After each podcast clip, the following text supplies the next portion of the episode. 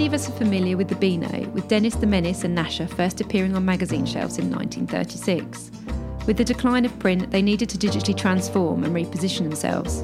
Today, we discuss how the Beano has expanded its business proposition, deepened its understanding of its Gen Alpha audience, and even sold more print magazines.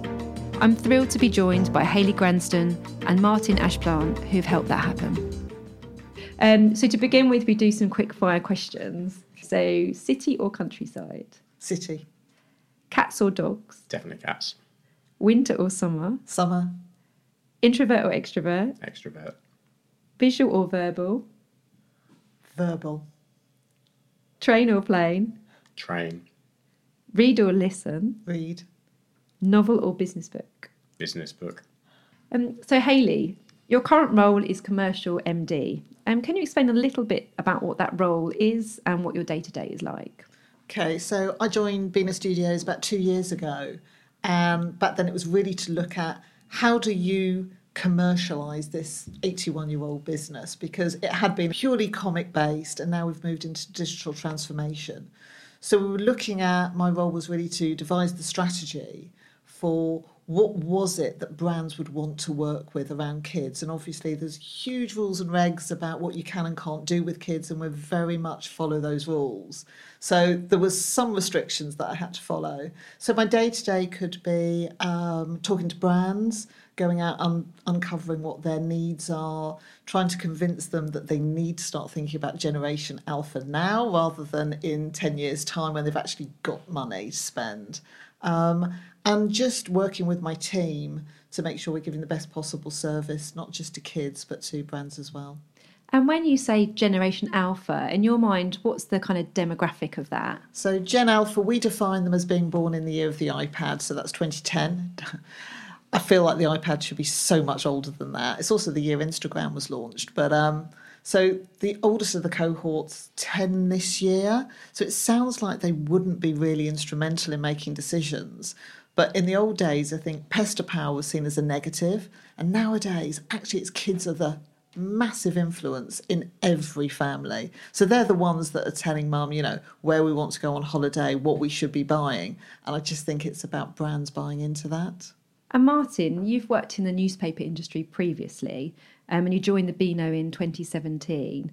You're currently Chief Digital Officer. And I'd be really interested to hear from you in the kind of what you've seen in the digital landscape and particularly within publishing and newspaper world that's been kind of transformed and what your kind of role has been within that. Yeah, so as you say, I've been to been at the Beano for just over two years now, and I think what really struck me when I came here um, with my background in, in news media was just how much of a, a vacuum there was for producing a, a, digital proposition for kids. So we're we broadly um, aimed towards seven to thirteen year old kids, and there wasn't really an awful lot out there. So we had to work really hard to understand what it was that kids wanted, what resonated with them. So we will talk about insight a lot in this conversation, I imagine, but that was the first first starting point was how do we really get to the bottom of what it is that, that matters to kids and how can we build a, a digital proposition, which we've done with, with Beano.com that really resonates. I think even in the last two years, things have changed a lot around digital media, um, but which is why it's so important for us that we are constantly re-asking and reassessing what it is that matters to kids so that we can we can keep up with the things that, that they're interested in. And when did the Beano first kind of realise it needed to change? I think the change came about three and a half years ago when Beano Studios was launched. And the thinking behind it was very simple we were seeing a decline in print circulations across the market. You know, we've heard about Marie Claire closing last year, um, and Beano was no different from that. Everything we do is from a position of insight. So insight informs all that we do on Beano. And we know that kids were not necessarily looking at print anymore. We knew where they were. So taking that, we actually worked out what kids were doing, and that helped um, move us onto a digital first um, basis. But as a result of doing that, what's really interesting is that the comic has actually increased its circulation. So the more we've done digitally, the more it's actually made kids want to read the comic too, which is brilliant. In terms of the actual process that you guys went on, is obviously lengthy um, and very kind of successful. Um, but could you kind of explain to me a little bit? You mentioned about starting with insights. So, how did that look? So, I think from the point where Beano decided that it really wanted to do something from a digital perspective and really revitalize this this amazing entertainment brand that has been in the lives of kids for so long. From that point, it was about well, how do we how do we go about doing that? How do we how do we understand what a digital Beano looks like? So there was a lot of upfront thinking around that, a lot of proposition development in terms of testing various various ideas with kids. It was always getting kids in to come and have a look at our first iterations of what Beano.com would look like and going through that process. But but to be honest with you, a lot of it has been about all the learning we've done from that point on. So the first version of Beano.com that we put out was I guess you describe it as a, a smorgasbord of lots of different stuff going on. And the thinking at that time was that that's that's what kids would really relate to. But the more we've we've we've tested those sort of concepts, and the more we've got kids to feedback on that, the more we've realised that actually we need to change our initial proposition to be much more much clearer for them and much more in line with the things that really matter to them. And that's why it's so important to have that that feedback loop all the way through because we could have just produced what we thought was the right thing, left it out there and never quite understood why it wasn't doing what we wanted it to do. But because we were able to to sort of evolve through that process from 2016, 2017 when we first started thinking about it, we're now in a place where you know we we've got a much better proposition for kids now, and we hope that continues to evolve because we're constantly learning. You've got a really interesting approach when you were talking about understanding the, the what the kids think and, and getting their feedback.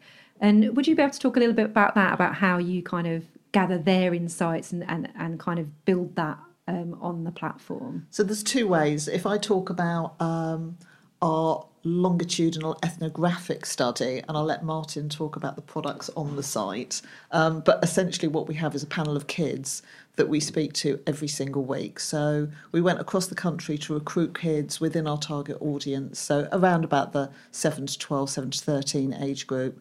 We met with their parents, we've been to their homes, we understand their their objectives, um, why they wanted to get involved, and what's going on in their own ecosystems, what's happening in their worlds. Um, and we talk to them over FaceTime every single week.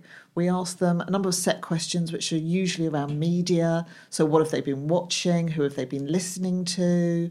And then we ask them things about what have they heard about in the news this week and we can also ask them about specific subjects that we have an interest in. So you know when greta thunberg um, hit the headlines we were able to ask the kids directly about that and that helps enable us to create content on the platform that we know kids are interested in. So an example of that is fortnite. So over two years ago the kids started telling us about this incredible game called fortnite didn't mean anything to us. But we started creating content about it. And by the time Fortnite hit kind of that national zeitgeist, which was probably during the World Cup last year, when all the players were doing dances when they scored goals, um, little old Beano um, was actually ranking on the first page of Google for Fortnite searches, which is an incredible result for a site that is so much smaller than something like Mail Online.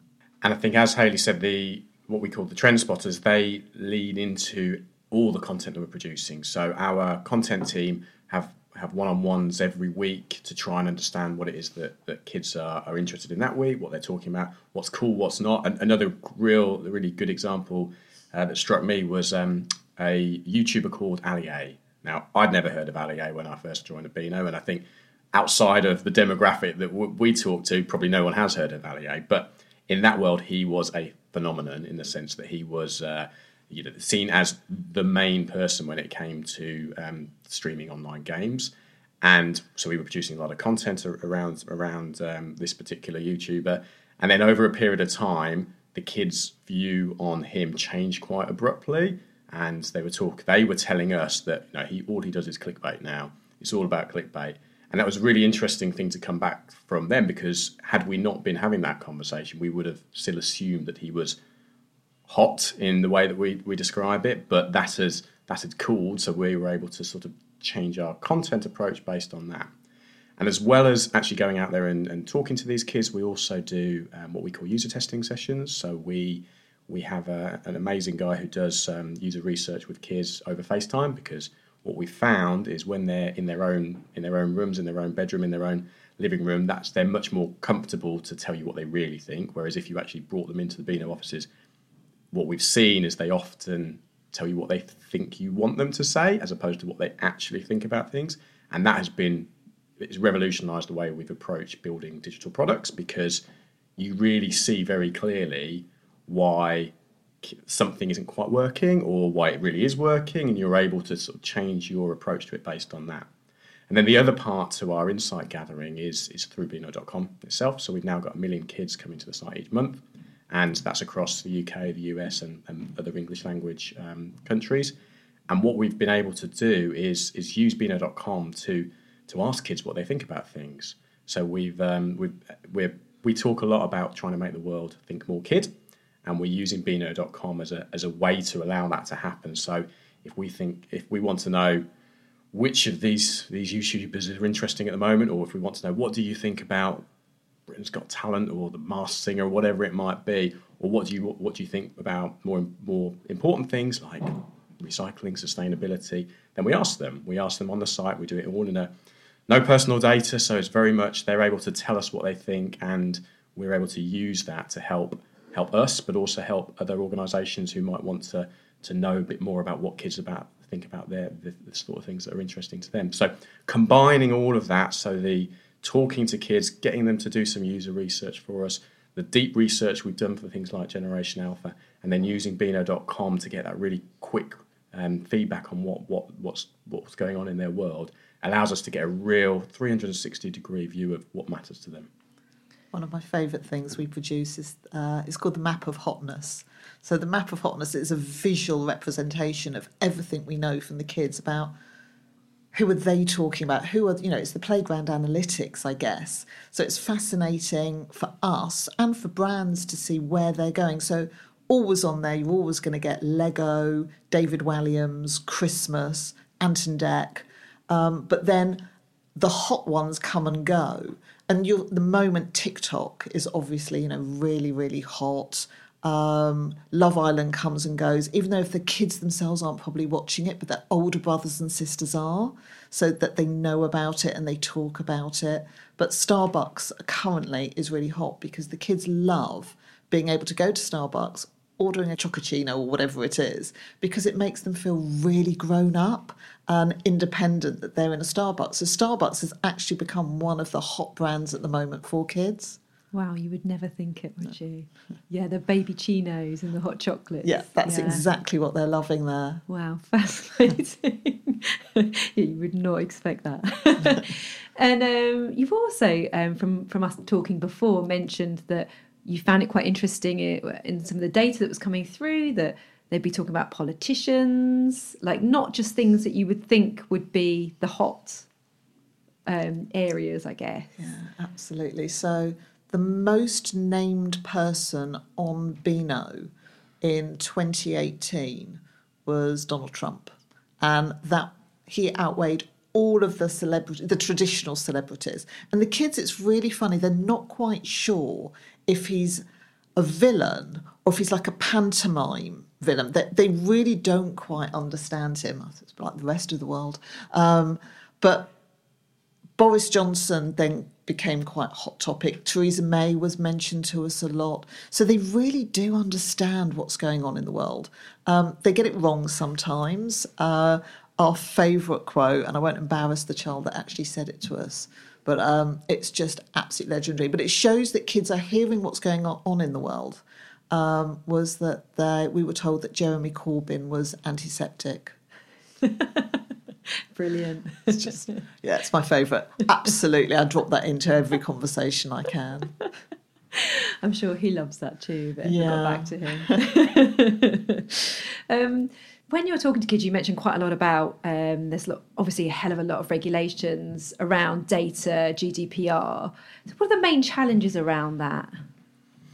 Well, it's it's really interesting because over the last two years, obviously that kind of area, so GDPR, data privacy, and everything that's, that goes around that has become a huge topic across the whole media space. Now, what has been uh, useful from our perspective is that Beano has always worked within that because we have always been talking to kids. So therefore, the, the regulation in that area has been much more, much much stricter and much more protecting of kids, as, it as of course it should be.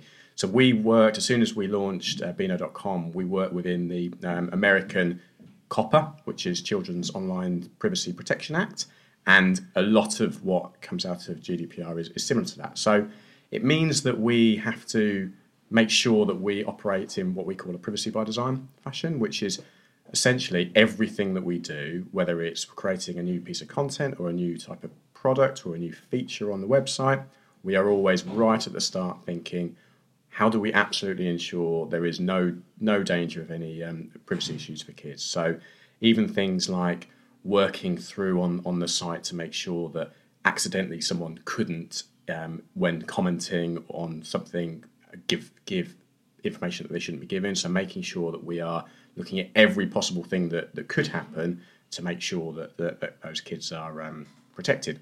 But what that does mean is it actually works in a really positive way for us because, as I described before, because of all that regulation, there was a bit of a vacuum in terms of there is no data on that de- demographic. There is a bit around the preschool, and there is obviously quite a lot when it comes to post 13. But in that area, there was there was very little.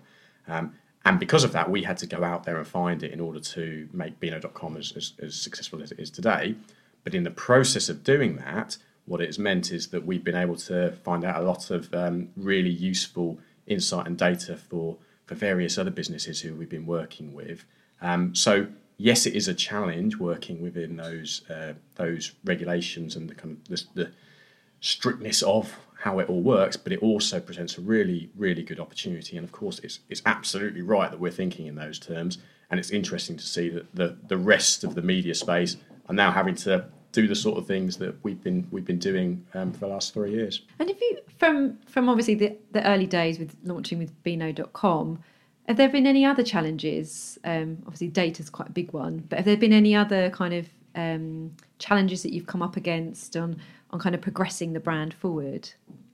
I guess with any any transformation of a of a business that has such a rich heritage as something like the Beano does, so 81 years, there are it's it's making sure that you balance what is great about that brand that you have, have that has grown over those many many decades, but also trying to ensure that it continues to be really relevant. So it's about how do you how do you best combine the best of the old and the best of the new? I think one of the things that is is really important and, and something that we worked really hard on was making sure everyone has that clear goal that they're trying to go for. What what is it that we're trying to do here? What does this mean for for kids? What does it mean for us as a business? And making sure everyone everyone understands the direction of travel that you're going with and can can clearly see how you're moving in that way.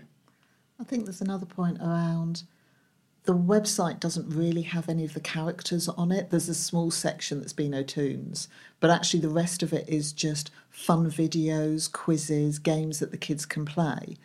So when we were looking at what could we do with the characters, the original thinking was that our TV output would be to create all preschool and primary school type TV programs. So we launched um, Dennis and Gnasher Unleashed, which is a CGI program, initially on CBBC, uh, now on Netflix, and in it's apparently being viewed now in over 100 countries worldwide. It's been sold. So it's done incredibly well. But actually, we have this huge, huge back catalogue of really well loved characters. Now, in the UK, they're well loved, but in the US, no one's heard of them.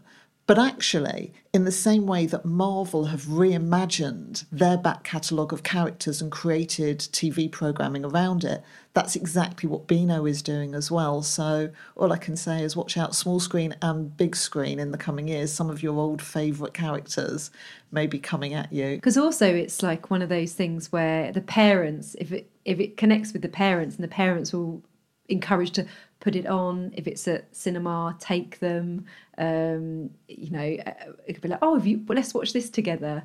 Um, so it works really well. It does. Nearly 50% of the UK population has read the Beano at one stage in their life. So if you think that's half the population knows the Beano, and even if you didn't read the Beano as a child, you probably still recognise Dennis and, you know, Gnasher and an awful lot of the other characters in there as well. And you talked a lot about kind of um, bringing, you know, old characters out, and and really it must have involved a hell of a lot of creativity from from your team to sort of think differently in a digital way and how to bring the old and the new together.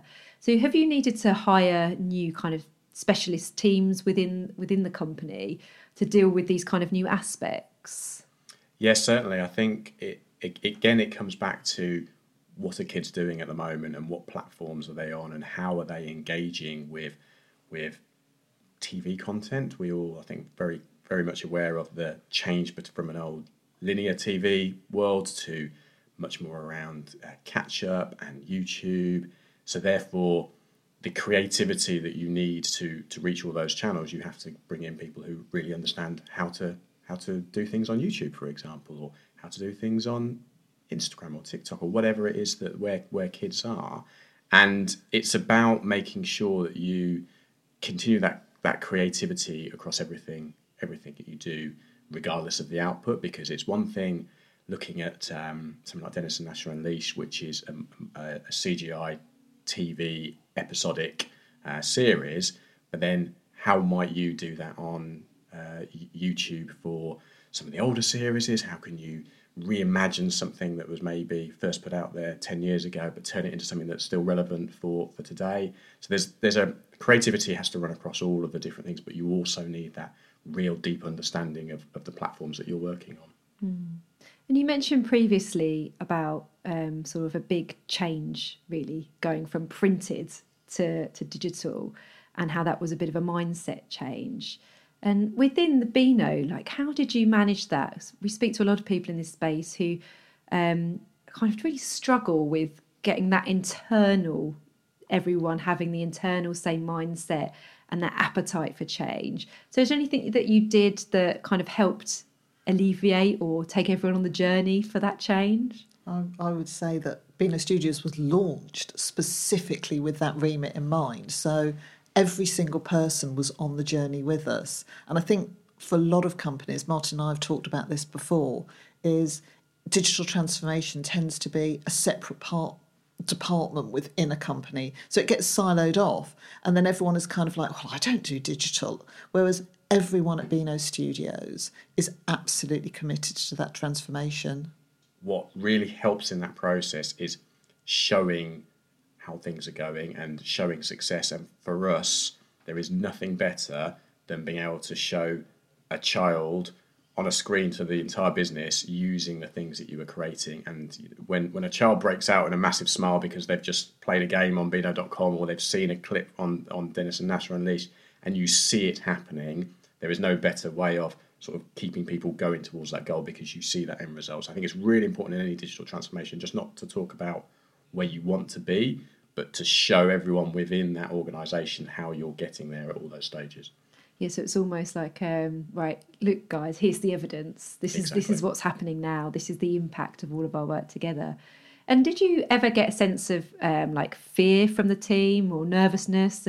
Because again, it's a big change. Um, and was anyone a bit like, okay, I understand what you're saying, but this is a bit risky? Or, or was everyone really kind of had that kind of forward thinking vision?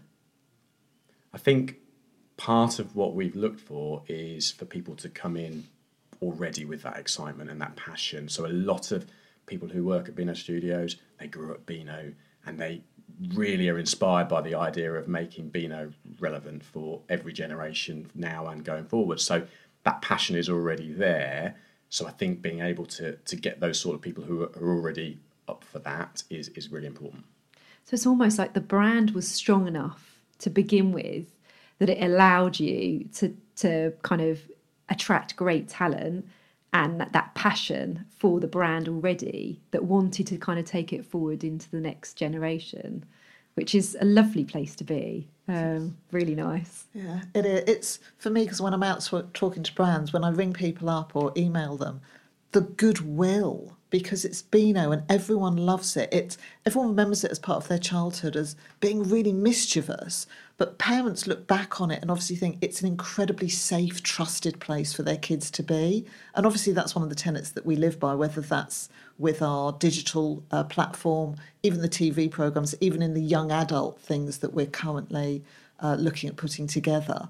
But it, it's fun that we can have a little bit of fun at work and it is mischievous. And you'll hear, you know, around our building, there's lots of laughing going in, in amongst, obviously, huge amounts of work. Yeah, I can imagine.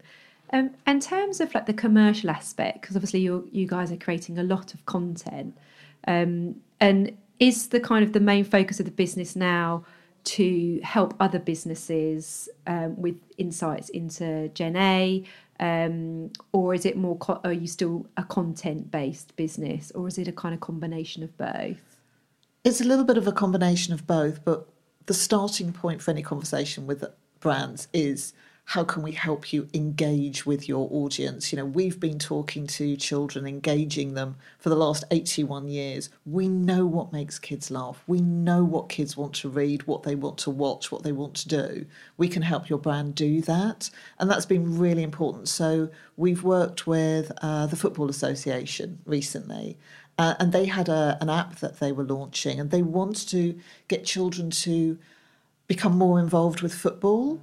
And we went in, it was a competitive pitch, and we said you need to start actually from the point of what do children think about football? Doesn't matter what you think children think about football. Let's actually start with the kids themselves. And we went to the pitch and we'd asked kids what they thought about football and why that they might want to play it and why they might not and what are their motivations for playing sport in general or in fact doing anything um, because there's so many demands on their time. So starting from that, understanding that actually kids want to do something if other kids are doing it and if it gives them an opportunity to play with other children, meet other children, can help with their confidence and their skill levels.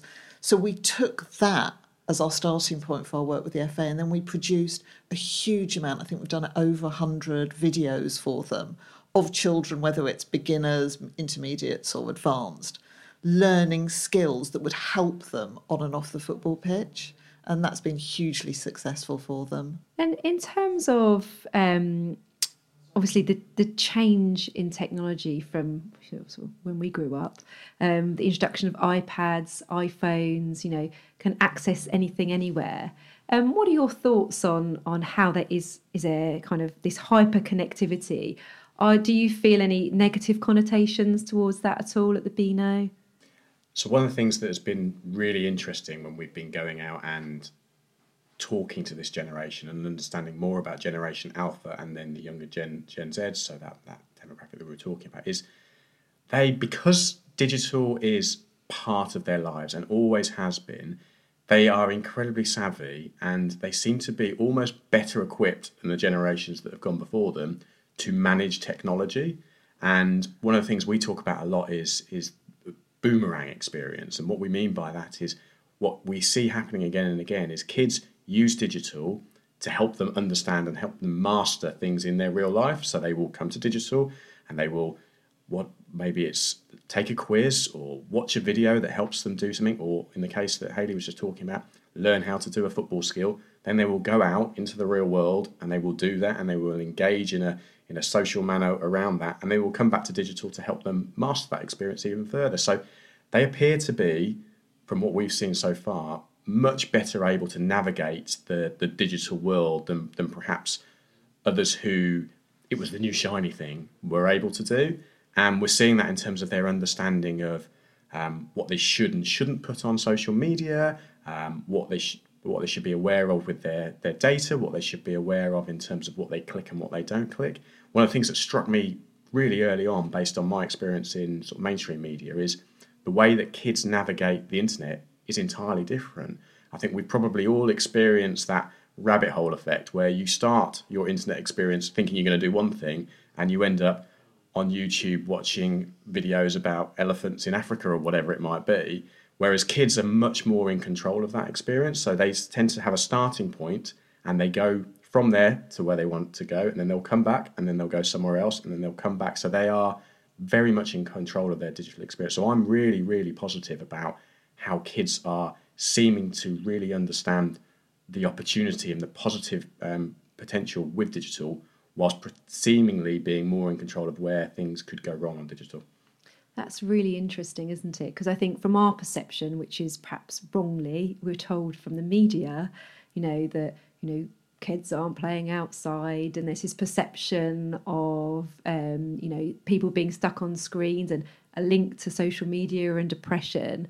But actually, what we're seeing from the research that you've got is that actually Gen A and the younger Gen Z are actually able to kind of equip themselves with using digital in a much more advanced way than than than previous generations are. And it's yeah. not not as addictive in a sense, it feels. It is. I mean, if you remember that Gen A and the younger Gen Zs, they're the children of millennials, and millennials grew up with this new shiny thing that was the internet and social media and let's face it, gave away all of their data, shared all of their inappropriate secrets on social media, not realizing how brands would benefit from that. And they're obviously the ones that are saying to their kids, actually, you know, let's be sensible about this. But they're also with their kids able to say, I do want you to be able to go and play outside. I suppose millennials were the first generation to really grow up around that stranger danger and not being allowed outside. So their kids, they are giving them some of those freedoms back, but in a very safe way. So I think we will see a return to some of the, you know, the old-fashioned behaviours that maybe when you know I grew up certainly were there that you know you could go outside and play with your friends. You didn't have to just stay inside and play with this new shiny thing that was a Nintendo mm. because also kids now have so many different demands on their time. Um, they can pick and choose what they want to do. And you were mentioning earlier Martin about how the kind of online and sort of offline this kind of going outside and playing a game and then coming back in um, how do how do you see that um, strengthening? I guess for the Beano, do do you have um, sort of when you're thinking about games and things? Are there physical elements to that? Do they you know? Do you have you know do this activity online and then go off and make X, Y, and Z? Yeah, so we do this in a number of ways. Uh, one of the things that we we always see some really interesting take up in is terms of building things and creating things. There's a real there's a real entrepreneurship amongst this this generation. They love to learn how to do things and then how to to become better at these things as well. So you see it across across YouTube. Actually, you see a lot of these um, vloggers who make it their um, their main focus to say, well, this is how you do do makeup, or this is how you build remote control cars, or whatever it might be. And what we're what we're able to do is to tap into that and create content that helps kids master whatever it is that they're interested in and this is this is something that's come across a lot is if a kid is genuinely interested in something, they will absorb as much as they possibly can about that thing so that they can become the best possible, whether that is Minecraft or whether that is making slime or whether that is knowing everything about a Harry Potter. It, it doesn't matter what it is that it is. The fact that they are so, so deeply interested in it means that they will continue to try and learn um, we talk a lot about the need states of kids that we've identified. I think there's nine that we've we've seen come again and again and again, and one of those is mastery. And helping kids to master whatever matters to them, I think, is, is, is something that we try and do wherever possible. Great. And when you described that, it it sort of I got a flash of Blue Peter, mm-hmm. um, turbocharged. You know that bit where they said, "Oh, get your egg boxes and, and and glue ready, and here's how you make it." It almost felt like that, but that you were allowing the opportunity for them to choose, not just have to make that thing. You could make all of these things, and it was still very creative and hands on. But it felt like a sort of um, bit of a blast from the past for me when you were discussing that. Well, I think what we've seen is is kids. These kids today are incredibly creative. Now that creativity comes across in all sorts of different ways, whether it's creativity in coding or creativity in animation or creativity in the sort of the, the more traditional craft building or creativity in in terms of how they're learning how to be best at the online games that they're interested in. There's a there's a huge interest in things like becoming a YouTube entrepreneur or becoming an esports expert. So kids are seeing that as an opportunity to become better at whatever it is that they're doing and, and master that talent that they might have, which is you know is, is to be absolutely um, encouraged. And I know that kind of commercial businesses have, have kind of come to you. You mentioned the FA to to get your advice, um, which is obviously very very valuable. Has the government ever come forward to ask your insights and input on what's happening, you know, within school education, for example? Well, we've launched, we have actually a Beano for Schools website, which is we've taken, we've again, we spoke to the kids and we said, what are the lessons that, you know, you think could be livened up slightly? What do you dislike the most, I guess? And we talked to teachers and asked them the same kind of questions. And SPAG, spelling, punctuation, and grammar, came up as being some of the things that the kids struggled with and the teachers struggled with. Um, so we created a whole load of free to download lesson plans for primary school teachers that uses all of the Beano fun, and actually it's all to, around joke telling.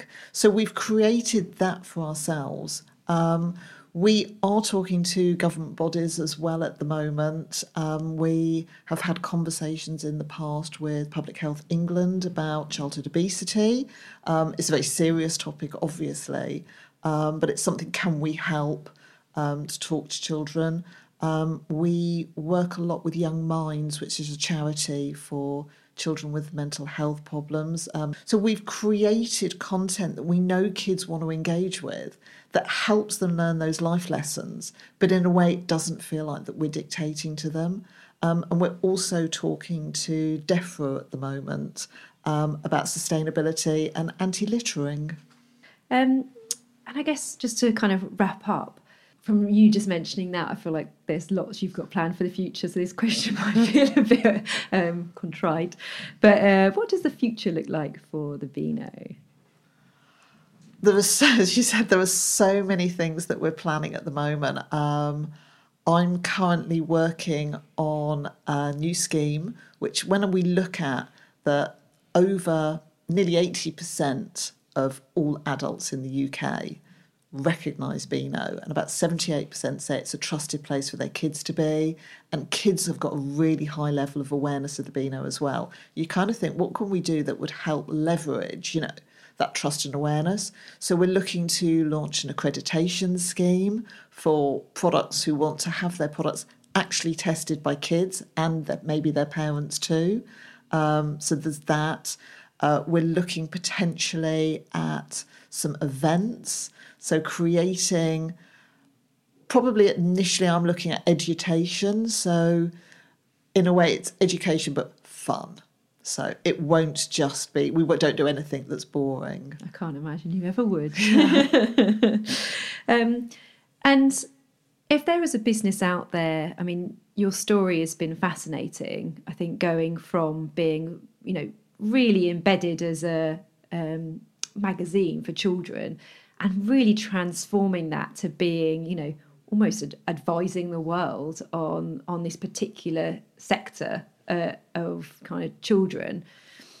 Is there anyone who kind of any any advice you would give for, to businesses who perhaps right at that beginning where you were a few years ago, where you sort of had this magazine and it was a bit like numbers are declining, knowing you needed to do something, what what was the kind of t- top bit of sort of advice you would say to them? I would say consider your audience first and foremost.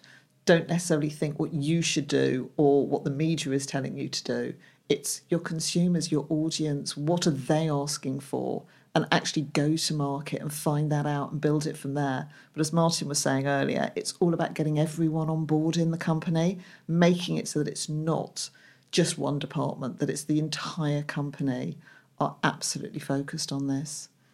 And I think the only thing I'd add to that is is you start with insight. You make sure that's the place where you begin that understanding of what matters. As Hayley says, don't think what you think is right. Go out and test that and make sure that that, that is actually what what the audience wants, what your customer wants, or what your consumer wants. But also, I'd say make sure you then keep that as a thread that goes through that entire digital transformation. Don't just do an insight piece and then carry on with the, the day job. Make sure that is baked in so you're having that continual feedback with the people that you are trying to reach and trying to engage with so that you can have those check-in moments and you can say okay we've, we've missed a bit there. We need to rethink that or we are on course and we are doing what we wanted to do and here's some evidence of how we are how we're doing that so that everyone can can get on board and see that that that journey as it happens and my very last question, which we always end on, which is a bit of a comedy one, and I'll ask you both separately, um, was if you got stranded in Slough for four hours and you had no phone, what would you do? I'd get straight to the train station and see if I could get myself back home. there were no trains. Oh, you were like, I am literally the really train was- stuck that stuck in Slough. Oh, um, I would probably hope it was a sunny day and I could go and just sit in a park and just enjoy the sunshine. Can I have a book? You can have a book. If it was a book, what would it be? That's a good question. The best novel. I just think something that just takes me away completely from my daily life. So I've just finished um, Testaments, Margaret Uh-huh. Atwood, and I do recommend it. It's brilliant. Anyway, there you go. Martin's going to have something Mark? much funnier than that. I've had a bit of time to think about it. Yeah. haven't Um, so I'm in Slough. That's actually an area that I know quite well, and I also know that it, it's not actually that far to get to Windsor from Slough. So I'm going to go to Windsor, and I'm going to go to Legoland, and I'm going to spend my three and a half hours or whatever I've got left after I get there. We'll go around Legoland because I think that's uh, definitely fits it fits the brief when it comes to working at Beano. I want to go to Legoland now. Well, thank you both for joining me. It's been really insightful and fantastic to learn about your stories. Thanks, guys. Thank you. Thank you.